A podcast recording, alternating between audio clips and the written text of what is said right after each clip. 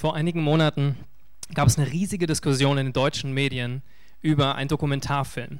Es war ein Dokumentarfilm, der in Auftrag gegeben wurde von Arte und WRD, WDR. Und der Titel hieß Auserwählt und ausgegrenzt, der Hass auf Juden in Europa. Krasses Thema, krasser Titel. Und nachdem diejenigen, die den Dokumentarfilm gedreht haben, zurückgekommen sind und den Arte vorgegeben haben, haben sie gesagt, den Film zeigen wir nicht. Dieser Film ist zu pro-israelisch. Dieser Film ist nicht ausgewogen genug und ihr müsst ihn nochmal machen. Es gab eine riesige Diskussion für die, die es mitbekommen haben. Mitte Juni hat dann die Bild-Zeitung das rausgebracht. Ich bin sonst nicht immer so ein Fan von der Bild-Zeitung, aber dann schon. Dann konnte ich mir das online anschauen. Ja, für 24 Stunden ähm, haben die das gezeigt. Und danach hat dann auch WDR und Arte das auch gezeigt, ARD hat das gezeigt, ZDF.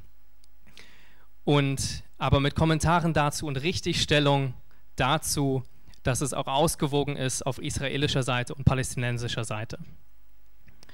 Und danach gab es große Diskussionen über das Thema, gibt es einen neuen Antisemitismus in Deutschland? Gibt es einen neuen, eine neue Judenfeindlichkeit in Europa?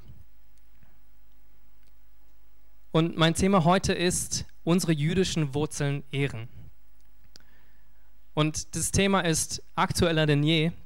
Und es wird auf, über eine Bibelstelle gehen, womit ich einsteige aus Römer 11, wo Paulus darüber spricht, was es bedeutet, unsere jüdischen Wurzeln zu erkennen und sie zu ehren.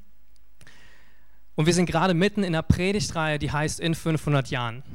Und in 500 Jahren, darüber reden wir über die Reformation, die vergangen ist. Ja, wir feiern das Lutherjahr dieses Jahr und wir glauben, dass Gott eine neue Reformation für uns hat. Wir glauben, dass Gott möchte, dass wir die Wahrheiten, die da geschehen sind, wieder ausgraben und dass wir neu, neu eine Reformation brauchen in unserem Land. Und einer dieser Punkte, wo ich glaube, wo wir eine Reformation brauchen, ist unser Umgang mit Juden und unser Umgang mit Israel. Und deswegen möchte ich heute darüber reden, wie wir unsere jüdischen Wurzeln ehren können. Warum ist dieses Thema eigentlich so aktuell oder wichtig? Manchmal, gerade wenn wir Deutschen darüber nachdenken, wir haben das alle im Geschichtsunterricht, wir kennen das, wir kennen die Nazi-Zeit, wir wissen, was wir falsch gemacht haben. Darum, darum geht es nicht, darum möchte ich nicht reden. Es geht darum, was dieser Film verdeutlicht hat, dass es einen neuen, unterschwelligen Antisemitismus gibt, der, der gar nicht so deutlich ist. Ja? Und es kommt traditionell natürlich von rechts, ja, also von der Neonazi-Schiene, das gibt es, auch in manchen Parteien heutzutage schon vertreten, eine Gesinnung davon, gegen Juden zu sein oder gegen Israel zu sein. Aber es kommt auch aus der linken Schiene und aus, der, aus dem linken Bereich kommt es besonders dahingehend, dass zum Beispiel Terrororganisationen wie Hamas oder Hisbollah gefeiert werden als Widerstandsbewegung gegen, gegen Israel, ja, die Anschläge auf Israel verüben. Und ähm, und was erschreckend ist heutzutage, dass es immer mehr in die Mitte der Gesellschaft kommt.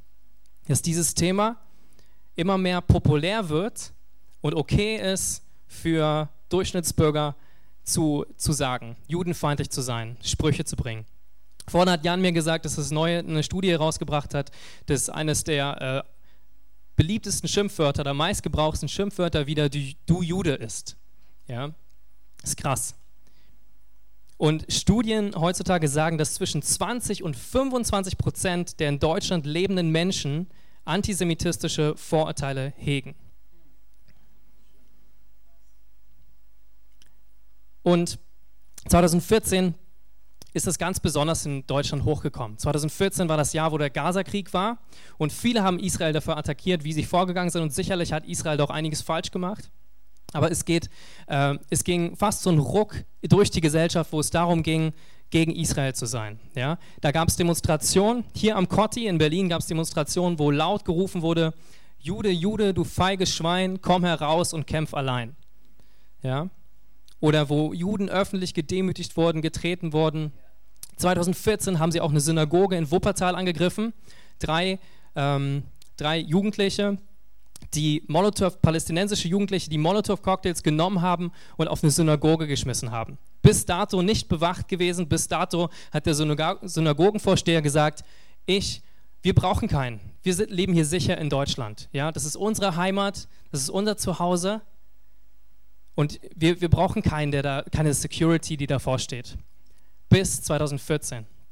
Danach hatten, haben sie jeden Tag immer Leute, die da patrouillieren, die da sicher, sicherstellen, dass die Leute, die zum Gottesdienst kommen, auch sicher sind. Und als ich dieses Zitat gelesen habe von den Gemeindevorsteher, hat es mich wirklich wie getroffen. Es war so wie, wie so ein Zitat, was so durch Mark und Bein geht, ähm, weil du denkst, heutzutage, das kann doch nicht wahr sein. Und dieser Herr Goldberg, der Gemeindevorsteher der Synagoge in Wuppertal, sagte, ich dachte, die Zeit der gepackten Koffer sei für immer vorbei. Jetzt überlege ich mir, wann wir diese Koffer wieder packen sollen. Ich dachte mir, wow, wir, die so viel Unrecht getan haben, auch als Deutsche in diesem Bereich, wie, wie kann das sein, dass sowas wieder aufsteht? Wie kann das sein, dass, dass sowas überhaupt geduldet wird in unserer Gesellschaft? Ja. Und ich will euch eine aktuelle Statistik geben dazu. 2015 gab es in Deutschland über 1400 Übergriffe auf Juden, antisemitistische Übergriffe. Allein in Berlin, Berlin ist die Hauptstadt, wo am meisten Übergriffe auf Juden stattfinden. 2015 waren das 405 antisemitistische Vorfälle. Und diese Zahl ist 2016 sogar noch gestiegen auf 470 Vorfälle. Ja, das geht um Beleidigung, Demütigung, ähm, einfach Sprüche zu bringen bis hin zu körperlichen Übergriffen.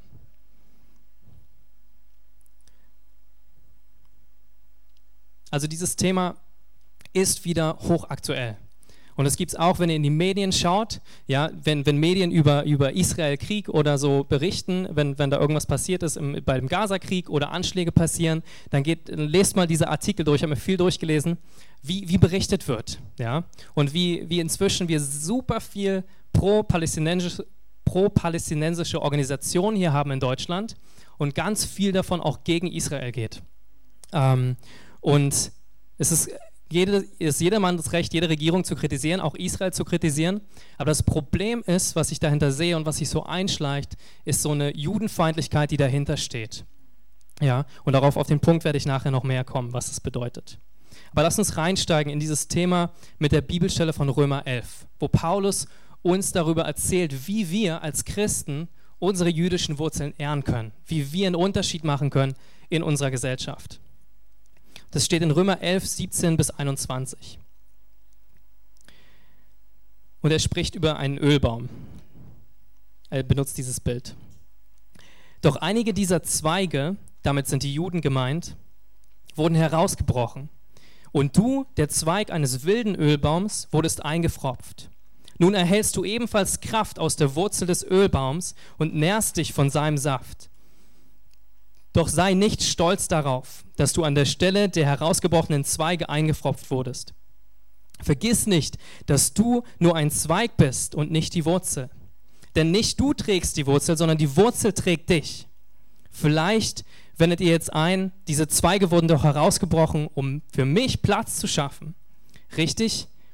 Aber denkt daran, dass diese Zweige, die Juden, herausgebrochen wurden, weil sie Gott nicht glaubten und an ihrer Stelle eingefropft bist, weil du glaubst. Sei also nicht stolz, sondern fürchte dich davor, dass es dir ebenso ergehen könnte.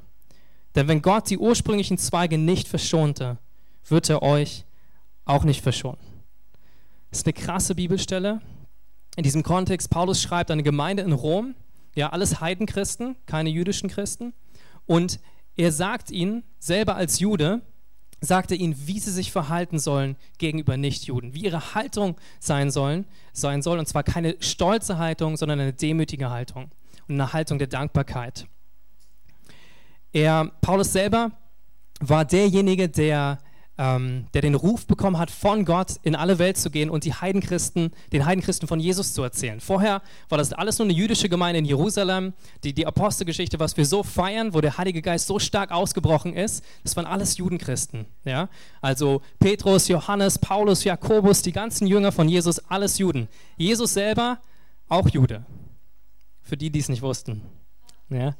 Ähm, und manchmal vergessen wir das so ein bisschen und er spricht genau das an, was uns Christen passieren kann. Er schreibt zu Christen und sagt, hey, passt auf, dass keine stolze Haltung in euer Herz kommt. Seid dankbar und seht, was für eine Wurzel da ist. Er, er gebraucht dieses Bild von einem Ölbaum. Und dieses Bild vom Ölbaum ähm, hat Tradition. Israel wird in, in der Bibel, in Jeremia, als grüner Ölbaum bezeichnet. Und Paulus nimmt hier das Bild, dass Israel der ursprüngliche Ölbaum ist und dass wir wie ein wilder Ölbaum eingefropft wurden. Ja, ein Zweig wurde rausgebrochen, weil die Juden nicht Jesus erkannt haben. Jesus kam, hat, hat ihnen von, davon erzählt, dass er der Messias ist und sie haben ihn nicht erkannt als Messias. Und dann sagt Paulus hier, sie wurden abgebrochen und wir wurden an dessen Stelle eingefropft. Und was es bedeutet, ist, dass ähm, wir jetzt denselben Segen haben, den, den Jesus zu den Juden gebracht hat, dass er jetzt zu uns kommt. Zuerst hat Jesus viel gesagt, dass er zu den Juden gesandt wurde. Ja, und den Juden zuerst hat er öfters wiederholt. Und dann haben sie das nicht erkannt, dass er derjenige ist, auf den sie schon ihr ganzes Leben warten. Wenn ihr das Alte Testament durchlest, ähm, dann werdet ihr lesen, die ganzen Versprechen, die ganzen Prophetien, die alle auf Jesus hinweisen.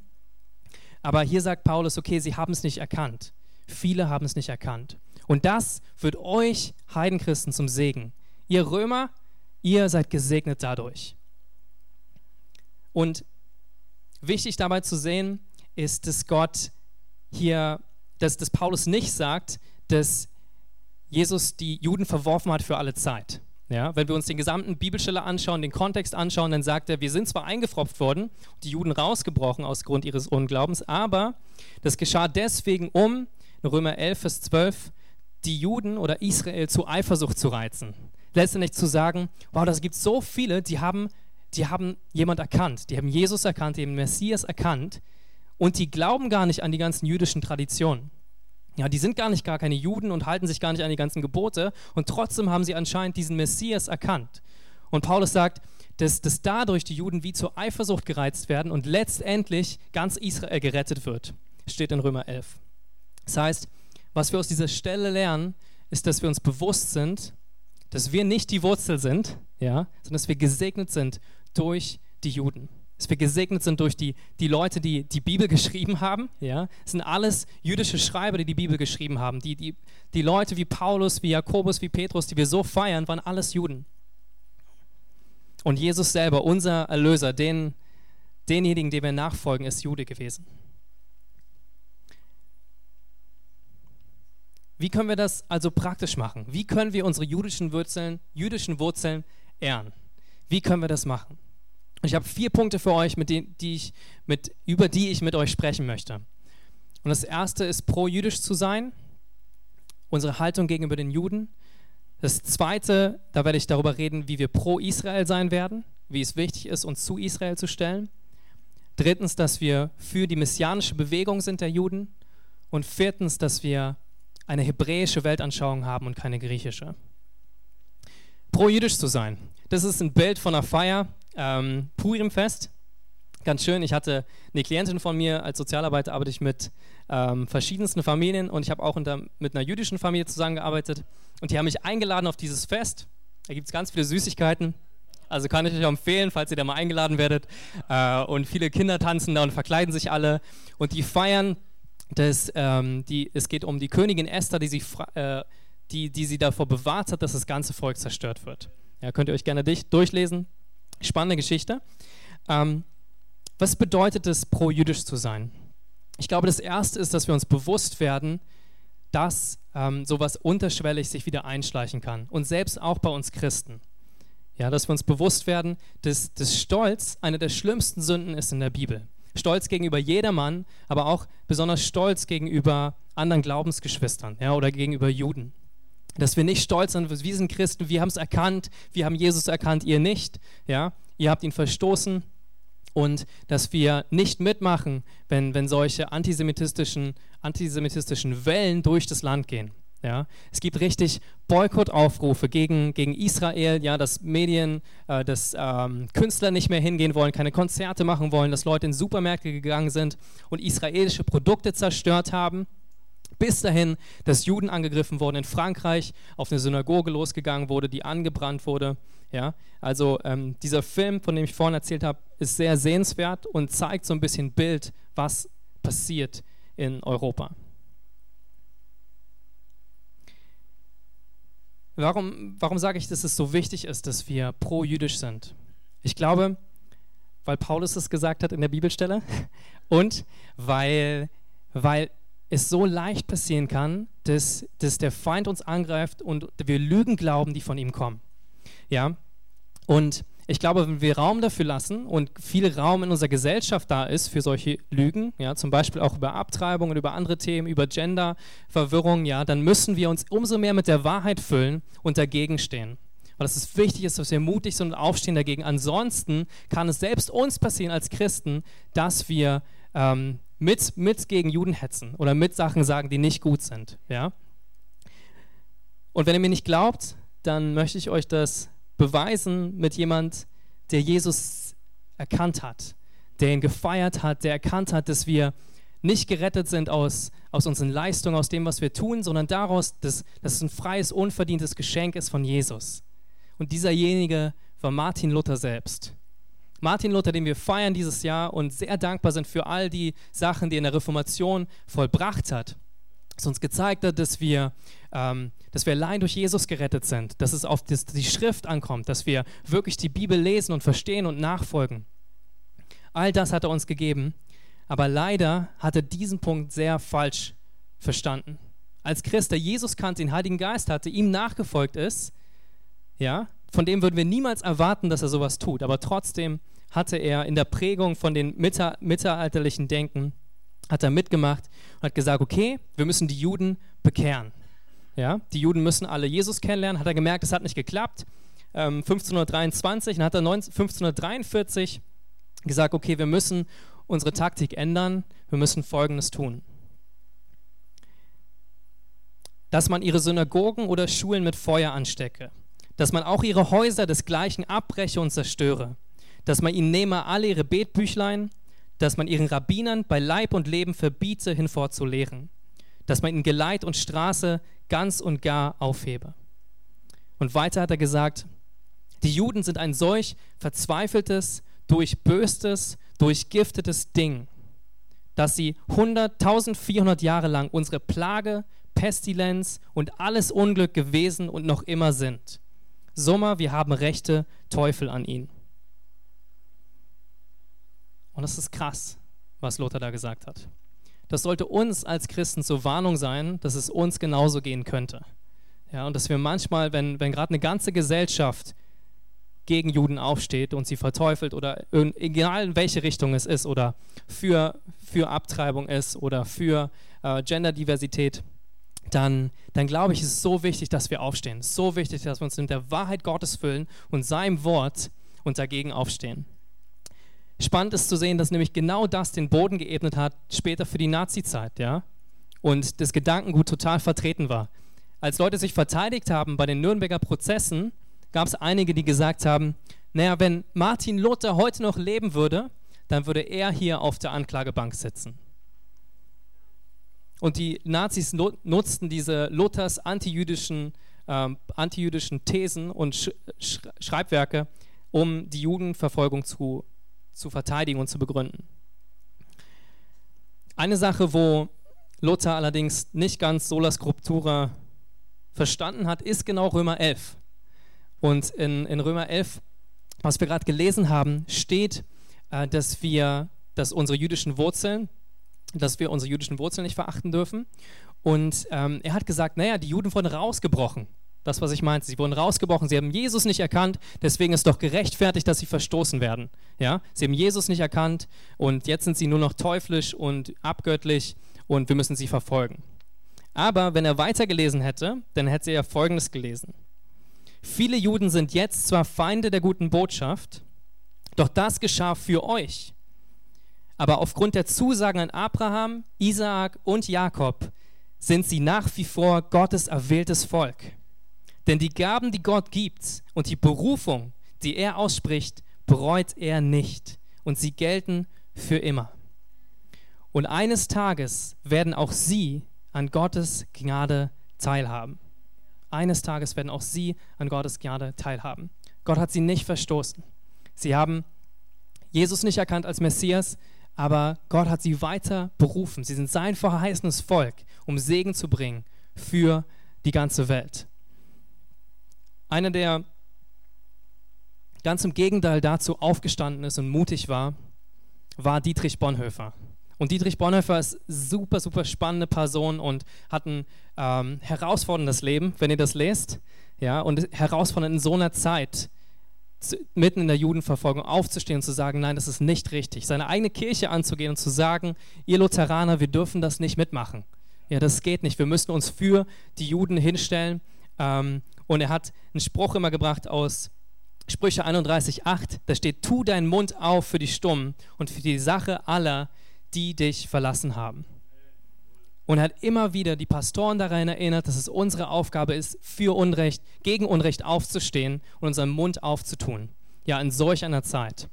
Und vielleicht ist heute auch wieder eine Zeit, wo wir in bestimmten Bereichen aufstehen müssen, unseren Mund auftun müssen, wenn Kollegen mit euch reden, Nachbarn mit euch reden, wenn ihr merkt, hey, da kommt so ein Gedankengut, was nicht göttlich ist, was nicht biblisch ist, zu sagen, das ist nicht richtig oder das zu hinterfragen.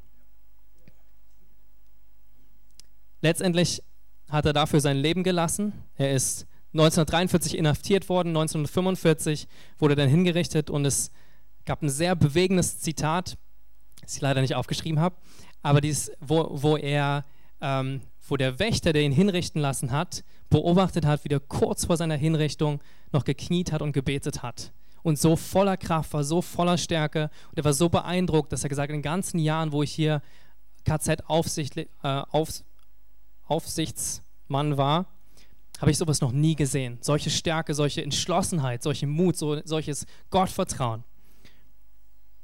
Und ich glaube, das brauchen wir heute auch wieder. Der zweite Punkt ist, dass wir pro Israel sind. Und ich weiß, da wird es ein bisschen haarig, weil genau da, äh, glaube ich, auch wir als Christen in der Gefahr stehen, dass wir ähm, mitmachen mit Israel-Hetze. Und zwar hört man häufig auch in unserer Gesellschaft, ich kann doch wohl, ich bin pro Juden, aber ich bin gegen Israel. Ja, und was ich von vornherein sagen möchte, ist es okay, eine Politik einer Regierung zu kritisieren und das sollten wir auch tun. Ja, und Israel hat sicherlich nicht alles richtig gemacht und wir haben das Recht dazu und das ist gut. Aber das Problem ist, glaube ich, dass über die Zeit, dass sich immer mehr dahin entwickelt hat, dass wir uns dahinter verstecken, zu sagen, wir sind zwar pro-jüdisch, aber wir dürfen Israel kritisieren. Das geht bis dahin, dass wir sagen, Terrororganisationen wie Hamas oder Hezbollah haben das Recht, Widerstand zu leisten, terroristische Attacken auf Juden zu machen, dahin, dass Medien berichten, die armen Palästinenser und die, die, die terrormäßigen Juden. Ja? So ist teilweise die Berichterstattung. Und es ist krass, dass es so verdreht wird und dass wir manchmal antijüdischen Terror nicht so nennen dürfen, sondern dass es einfach nur eine politische Aktion war. Die Sache, die ich euch vorhin gesagt habe, wo während des Gaza-Kriegs in Wuppertal auf einer Synagoge diese Molotow-Cocktails geworfen wurden, da gab es eine große Diskussion danach, war das jetzt eigentlich antijüdischer Protest? War das gegen Juden, eine Synagoge anzugreifen? Oder war das nur politischer Protest? War das nur Ausdruck deswegen, dass wir gegen Israel sind? Und ich fand ein sehr gutes Zitat darüber von Harvard-Professor Alan Dershowitz, der die Farce davon, wenn wir so denken, erklärt. Und er sagte, die Idee, ein Angriff auf eine Synagoge sei als anti-israelischer politischer Protest zu rechtfertigen und nicht als anti-jüdische Hasstat einzuordnen, ist so absurd wie die Behauptung, die Reichspogromnacht sei ein Protest gegen den schlechten Service jüdischer Ladenbesitzer. Also er hat krasse Worte gefunden. Er hat gesagt, wenn wir sagen, dass wenn wir eine Synagoge anbrennen, dass es nur politischer Protest ist, dann wäre das als während der Nazi-Zeit, als die Reichspogromnacht, als die ganzen jüdischen Geschäfte niedergemacht haben, das war nur gegen jüdische, gegen schlechte Ladenbesitzer. Ja? Das ist das Sinnbild, wenn man eine Synagoge angreift gegen die Religion, das Sinnbild von der Religion. Was würden wir sagen, wenn eine Kirche niedergebrannt wird? Ja? Oder was würde man sagen, wenn eine Moschee niedergebrannt wird? Und deswegen ist so wichtig, dass wir, dass wir aufpassen, dass sich hinter Israel-Kritik nicht Antizionismus versteckt oder hinter Israel-Kritik nicht was gegen Israel zu sehen sein, dass sie ihren Staat nicht haben dürfen, dass sie äh, ein kriegerisches Volk sind und nur alle umbringen wollen um sich herum, dass wir aufpassen, dass wir so nicht denken. Weil Gott hat nicht so gedacht. Gott hat Israel in dieses Land geschickt. äh, wir lesen das in 1. Mose 12, 1 bis 3. Da steht, dass Israel, dass äh, Gott zu Abraham geredet hat. Und er sagt zu ihm, geh in dieses verheißene Land, verlass dein Land, wo du jetzt bist, und ich werde dir ein wunderbares Land geben. Ich werde dir ein wunderbares Land geben, was du einnehmen sollst. Und er sagt dann, wer dich segnet, den werde ich auch segnen, und wer dich verflucht, den werde ich auch verfluchen. Alle Völker der Erde werden durch dich gesegnet sein. Gott hat entschieden, dass Israel dieses Land bekommt. Und wir müssen das als Christen verstehen. Es steht auch in unserer Bibel. Ja? Und da stehen sogar genau die Grenzen drin, die das Land haben soll. Also es wäre spannend, das reicht jetzt nicht aus, die Predigt darüber zu reden. Ja? Aber ähm, Gott hat dieses verheißene Land Israel gegeben. Und gerade wir als Christen sollten uns zu Israel stellen in diesem Punkt.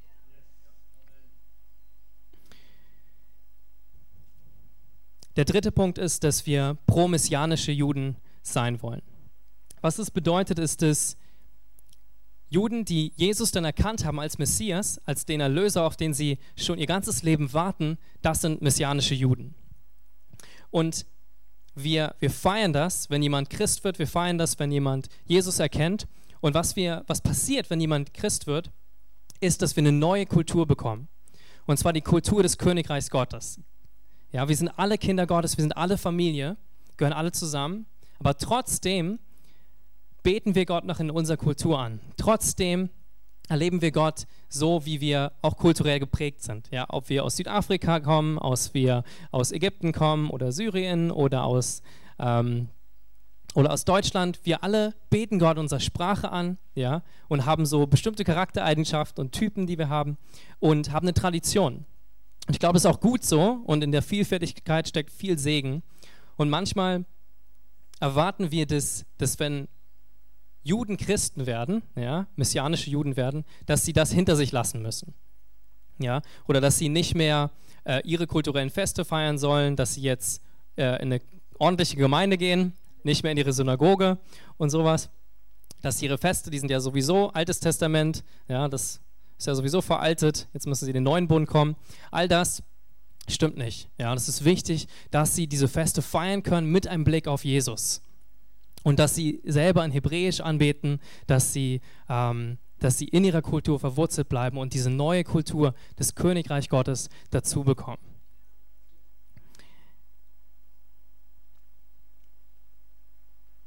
Mein vierter Punkt ist, dass wir eine hebräische Weltanschauung brauchen.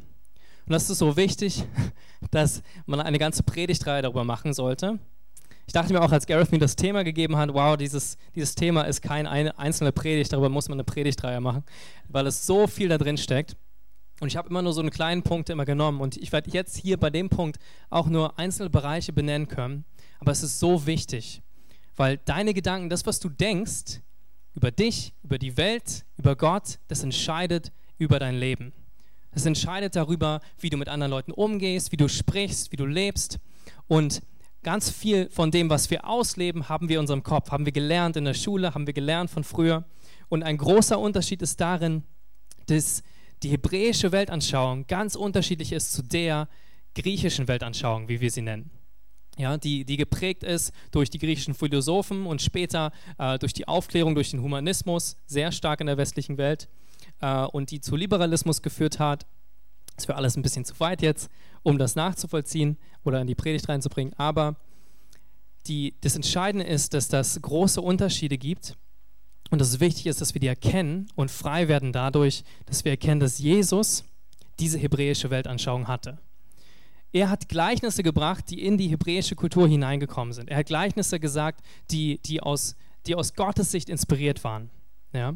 Und manchmal stellt sich unsere Gedankengut dagegen. Ein Beispiel davon ist Mensch versus, versus Mensch zentriert gegenüber Gott zentriert. Und zwar steht da, steht da meine Ehre, meine Ziele, mein Wille, meine Familie gegenüber Gottes Ehre, Gottes Ziele, Gottes Wille, Gottes Familie. Wir sind so stark geprägt durch Humanismus, der Mensch regiert, der Mensch sitzt auf dem Thron, dass wir selbst in christlichen Kirchen manchmal darüber nachdenken, meine Berufung, mein Wille geschehe. Ja, das, was ich möchte, was kann ich machen, was ist meine Karriere? und nicht daran denken, wie Jesus geredet hat. Wer mir nachfolgen will, der muss sich selber verleugnen, sein Kreuz auf sich nehmen und mir nachfolgen. Und es ist wichtig, dass wir gottzentriert leben und nicht auf uns schauen. Das andere ist, dass wir einen Unterschied haben in einem dualistischen Weltbild gegenüber dem hebräischen ganzheitlichen Weltbild. Dualismus beschreibt, dass diese Materie, die Kör der Körper schlecht ist oder negativ ist gegenüber der positiven geistlichen Welt. Und Jesus hat das nicht so gesehen. Jesus hat das ganzheitlich gesehen. Jesus hat diese Welt geschaffen, ja, als etwas Gutes. Natürlich wurde sie ähm, korrumpiert durch die Sünde, allerdings ist es immer noch was Gutes. Unser Körper ist ein Tempel des Heiligen Geistes und es ist nicht kein Dualismus im hebräischen Weltbild, dass der Körper, die Materie schlecht ist und das Geistliche gut ist. Nein, all das soll erlöst werden durch Jesus. All das soll erlöst werden. Die ganze Welt soll erlöst werden.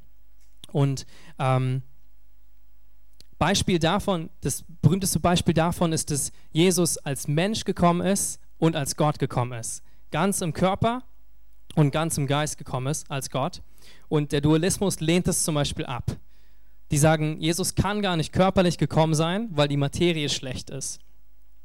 Und ein anderer, anderer Bereich von Dualismus ist Leben im Reich Gottes oder in meinem weltlichen Beruf, in meinem weltlichen Alltag dass wir trennen zwischen, jetzt gehen wir in die Gemeinde, jetzt sind wir in der Kirche und jetzt äh, lebe ich mein weltliches Leben. Ja, jetzt bin ich wieder draußen und äh, kann machen, was ich will und äh, bin mit meinen Kollegen zusammen und das ist nicht so geistliche Arbeit, was ich hier mache. Ähm, das stimmt nicht. Ja, alles ist geistlich. Das ganze Leben ist geistlich und die, dieser Dualismus ist was, was raus muss aus unseren Köpfen. Ein anderer wichtiger Bereich ist individualistisch gegenüber familienorientiert oder generationsübergreifend. Wir lieben Unabhängigkeit. Auch gerade als Berliner lieben wir Unabhängigkeit, Freiheit, das zu machen, was wir wollen. Aber Gott ist ein Gott, der nicht nur an dich denkt, sondern an die Generation nach dir. Und der ein Gott der Generation ist. Ich liebe das, wie er sich immer vorgestellt hat in der Bibel. Ich bin der Gott Abrahams, der Gott Isaaks und der Gott Jakobs. Ja, der hat nicht so fokussiert immer nur auf eine Einzelperson, sondern hat gesagt, ich denke in Generationen. Ich will eine Generation segnen. Ich will, ähm, ich will mein Reich aufbauen durch euch alle als eine Familie. Es geht nicht nur um dich und deine Berufung, sondern du bist ein Teil des großen Ganzen. Paulus greift das später auf und nimmt dieses Bild davon, dass wir als Kirche, als Gemeinde eine Familie sind oder dass wir als Kirche ein Leib sind. Dass wir alle zusammengehören, dass wir alle Kinder Gottes sind. Und das ist so wichtig zu verstehen, dass jeder wertvoll ist ja, und dass Gott möchte, dass alle, alle errettet werden und dass Gott für jeden hier einen Platz hat, für jeden Platz hat in seiner Familie. Ja, keiner ist weniger wert, jeder hat einen Teil zu spielen. Und er sagt, vergleicht es so mit Körperteilen, wo wir weniger Achtung drauflegen, aber die genauso wichtig sind oder wenn nicht noch wichtiger. Und es ist so schön eigentlich dieses Bild vom Körper, weil wir brauchen alle Körperteile. Ja, was wäre ein, was wär ein Körper ohne Augen? Was wäre ein Körper ohne Hand? Ohne, ohne den Fuß? Ja? Und keiner kann sagen, ich brauche dich nicht. Und genauso hat Gott uns geschaffen, als eine Familie, als eine Generation und nicht nur als Individuen, die selber für sich leben. Und es ist so wichtig, dass wir eine Familie sind. Und wenn wir gläubig sind, ist es so, so wichtig, dass wir, dass wir verstehen, dass wir alle Menschen lieben. Ja? Dass, dass, dass es nicht darum geht, dass wir irgendjemanden ausschließen oder dass wir sagen, ah, du bist nicht gut genug für uns, sondern dass wir wirklich die Liebe Gottes in unserem Herzen tragen und dass wir eine Familie sind. Und ich finde das so schön, heute hier zu sein, zu wissen, wir kommen alle aus verschiedenen Nationen, ja, aus verschiedenen Kulturen und wir alle sind aber im Königreich Gottes. Wir alle lieben Jesus. Ja, es ist egal, ob wir, äh, ob wir Palästinenser sind, es ist egal, ob wir aus Syrien kommen, egal, ob wir aus Ägypten kommen, ob wir hier aus Deutschland kommen, ob ihr aus Südafrika gekommen seid und diese Gemeinde mitgegründet habt. Ist egal, wo ihr herkommt, wir alle sind Kinder Gottes. Und es ist so wichtig, dass wir für Menschen stehen. Ja? Und das ist, dass wir uns nie zulassen, dass, äh, dass die Lügen des Feindes uns gegeneinander aufbringen. Dass wir eine Familie sind und einander lieben. Und dafür sind, dass jeder errettet wird und Jesus erkennt.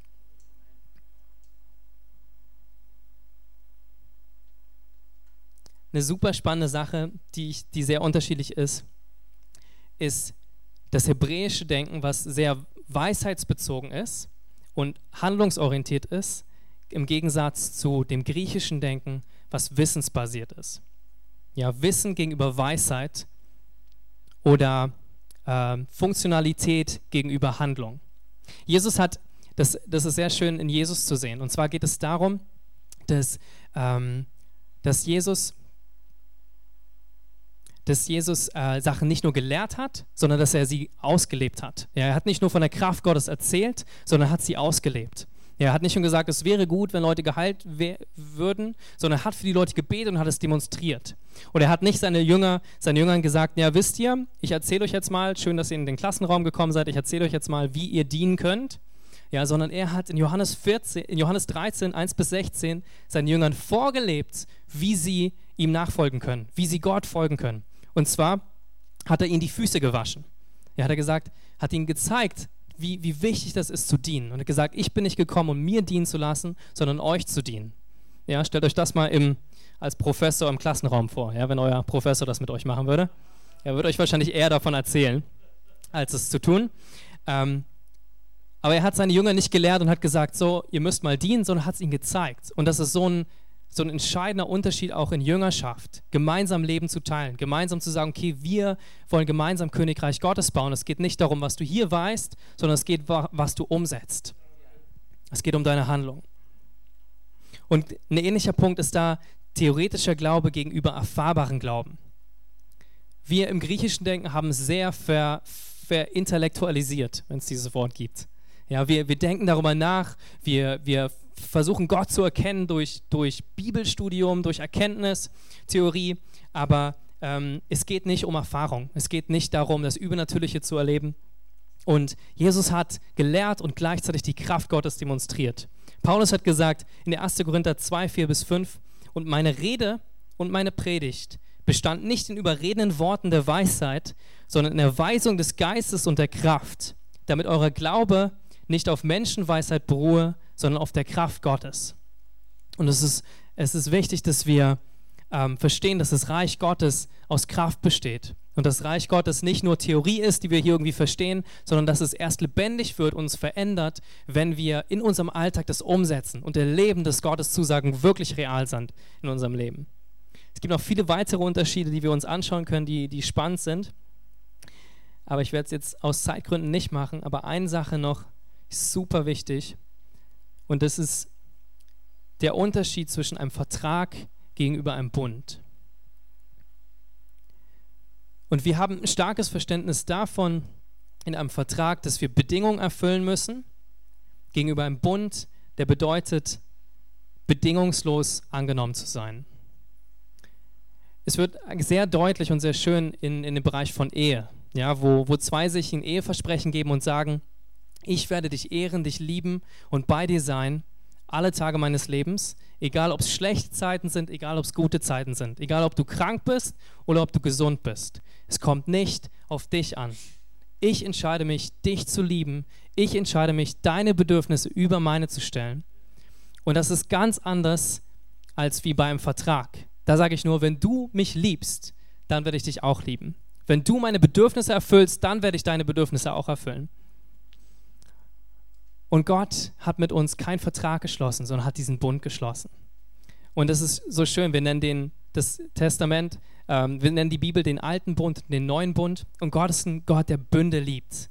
Ja, und was das bedeutet, dass er sagt, ich werde euch lieben, egal was ihr macht. Ich bin bei euch und ich werde euch nie verlassen, egal was ihr macht, egal was passiert. Deine Sünde, deine Schuld kann nie größer sein als Jesu Gnade und seine Kraft. Und er hat, du kannst nichts machen, damit Gott dich weniger liebt. Und du kannst nichts machen, dass er dich mehr liebt. Und der Beweis davon war von Jesus am Kreuz, als er für uns gestorben ist und gesagt hat, ich nehme all eure Schuld auf mich, all eure Fehler nehme ich auf mich, sterbe für euch und ich schließe mit euch diesen Bund. Wenn ihr das annehmt als freies Geschenk, dann seid ihr für immer geliebt und seid für immer in meinem Königreich und werdet im Himmel bei mir sein. Und es gibt die schöne Bibelstelle aus Römer 6, äh 11, Vers 6, da steht, wenn der Grund dafür aber die Gnade Gottes war, dann geschah es nicht aufgrund guter Taten, denn sonst wäre die Gnade Gottes nicht mehr das, was sie ist, ein freies und unverdientes Geschenk. Gott bietet uns heute dieses Geschenk an. Er möchte mit uns diesen Bund schließen, diesen Blutsbund schließen und sagen, nimmst du das für dich an, dieses unverdiente Geschenk der Gnade? Und wenn du heute hier bist und du kennst Jesus noch nicht und du hast noch nie Jesus in dein Herz reingelassen und gesagt, ich möchte dir nachfolgen, ich möchte diese bedingungslose Liebe, die du für mich hast, annehmen, dann möchte ich dich gleich einladen, mit mir zu beten. Und wenn du hier bist und, und die Predigt hat dir ein paar Dinge gezeigt, wo, wo deine Herzenshaltung vielleicht nicht richtig ist, wo du nicht eine hebräische Weltanschauung hast oder wo du ähm, dein Herz stolz gegenüber Juden oder Israel geworden ist, dann möchte ich eine Möglichkeit geben, Buße zu tun und wirklich sich zu entscheiden, aufzustehen. So wie Bonhoeffer, mutig zu sein, aufzustehen gegen Unrecht in unserer Gesellschaft und klare Worte zu finden. Worte der Wahrheit und Worte der Liebe. Also wenn du Jesus noch nicht kennst, dann möchte ich, kannst du gerne mit mir beten, ähm, dieses kurze Gebet und ihn einladen in dein Herz. Also lass uns das jetzt gemeinsam machen. Vater Gott, ich danke dir dafür, dass du Jesus geschickt hast auf diese Erde. Danke, Jesus, dass du mir diesen Bund anbietest, mich bedingungslos zu lieben. Danke, dass ich mir das nicht erarbeiten kann, dass es kein Vertrag ist mit dir. Danke, dass es nicht auf mich ankommt. Und ich nehme dieses Geschenk der Liebe an. Ich nehme dieses Geschenk an, dass du mir vergibst alle meine Schuld. Und ich bete dafür, dass, dass du mich zu deinem Kind machst. Jesus, danke dafür, dass du am Kreuz für mich gestorben bist, dass ich frei sein kann, dass ich in deine Familie kommen kann. Und Jesus, ich bete dafür, dass du mir zeigst, was es bedeutet, mit dir in einem Bund zu leben, dich zu lieben, dich kennenzulernen und in deiner Familie groß zu werden.